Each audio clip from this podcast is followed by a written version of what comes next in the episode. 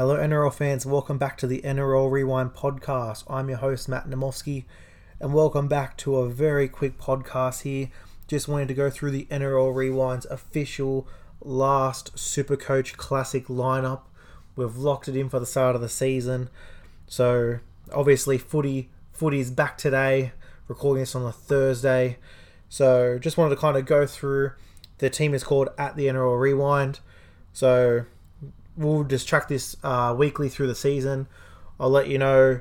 Uh, obviously, we'll we'll go through now the starting lineup as well as the reserves, and then we'll track it through the season. Any of the waivers or trades that we do make in, and again, just kind of track how we go. So, last year was my first year back in the saddle doing classic. Finished about thirty three thousand. This year, we're going to aim for a top ten thousand finish. Uh, dream scenario getting that top five thousand. Uh, but let's go for top 10,000, guys. So, what we'll do, we'll just start from the top of the list. Again, not going to be too long on this one. Just want to throw it out there, and then we'll just do a weekly check in every week to see how the team's going. So, obviously, uh, we got the 37 trades left. Uh, everyone's standard on that. My remaining salary before we get into the team. So I do like to keep a little bit in the salary just in case we we do need to do a big upgrade somewhere. So I've got 141,500 remaining salary in the bank with all 37 trades. So, idea here with when I started the team, I wanted to try and get through the first three rounds without having to do a trade, try and save those up so we can really, at the end of the season, we need to make some big moves, we can make them and make up some ground. Do want to try and chase the points nice and early. I want to get I want to get up around that 10,000 mark nice and early and try and stay there. So without further ado, we'll start from the top. We'll go from the hookers and work our way down to the fullbacks. And again, this is the official NRL Rewind Classic team for the start of the 2021 season. So the hookers, I've, for my starting hooker, I've gone Connor Watson. So 288,000. I think, you know, he's going to be starting 13. He's going to be playing lock. I think even when Lachlan Fitzgibbon is back, he's going to nail that position. He's a cheapie, under 300,000. You've got to get him in. Hopefully, some big cash rises for him. On the bench, I got Jacob Liddle from the Tigers, 247,000. He'll be a non-playing reserve this week, but I can easily see myself starting with him. Just want to see how they do utilize him uh, for the for the round, and we'll see how it goes there. The starting props, I've got Taukei'aho at 562,000, and Fa'asuamaleaui on the other one, 504,000. So TKO with the goal kicking in that Roosters lineup. Tino moving over to the Titans starting lock. Love both of them, so I've locked those guys in. My bench props, both non playing reserves. Got Spencer Leniu and Big Stefano from the Tigers. You got uh, Leniu at 218,000, Stefano at 186,000. Some cheapies near bottom dollar. Both will come off the bench for their respective lineups, but should get some decent minutes. And so far, I've splashed on two pretty expensive props. Both my hookers are pretty cheap, and obviously got the two the benchies on the for the forwards. The second row is where I've targeted the points this year. So starting at Angus Crichton at 670,000, Tohu Harris at 613,000, Dave Fifita at 569,000. On the bench, I've got Mitch Barnett at 543,000, Jordan Riki at 277,000. Both of them will be playing for me, so I will be using them as reserves. And Ben Trbojevic at 173,000 as my non-playing reserve. So as you can see there, I've gone for guns, starting three guns. Mitch Barnett's my pod of the season. I think he's going to have a big season. He's going to be starting with the goal kicking duties. But if he's knocking them over at a good clip, I don't see there's any reason why Ponga will take it back over. So I really like the play there. I think he's going to be really involved on an edge. Should crash over a couple of me pies. Uh, so really hoping for big things from Mitch Barnett this season. Got a nice opening draw against the Bulldogs.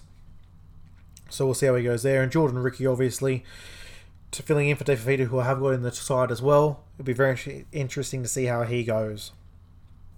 Down to halfback, I've got Nathan Cleary locked in as the my starting halfback. He is my vice captain as well. And I've got Sam, uh, he's at 740, 734,000. And I've got Sam Walker as my non-playing halfback at 173,000. So obviously had to get Nathan Cleary in there. He's a gun, proven gun. He's gonna average around that 80 point mark again. So got to get him in. Sam Walker, more of a playoff. I do think he'll crack the Roosters side. He's bottom dollar, so if he does get in there, he's going to make some money, and have, I won't have to burn a trade later on to get him in. My starting 5'8", Cam Munster at 620,000. And my bench 5'8", is Tex Hoy. Uh, he's going to be a reserve, one of my reserves, uh, 240,000. So Cam Munster, I've made no secrets about it. He will be the Dally M Player of the Year for me this year and be very instrumental in this Melbourne's attack for a repeat premiership. And Tex Hoy, from all reports, Ponga's out to at least round five. So we're going to get some run Tex Hoy at fullback. Hopefully can get some big scores and get a nice little price rise there when Ponga goes for Origin. He'll also be filling in at fullback again. So he's probably one I will keep. There will not be a stage where I might want to try and level up and get two gun 5'8s. But for now, he's going to be a good option there for me. The centers is where we've gone really cheap to try and save the most money.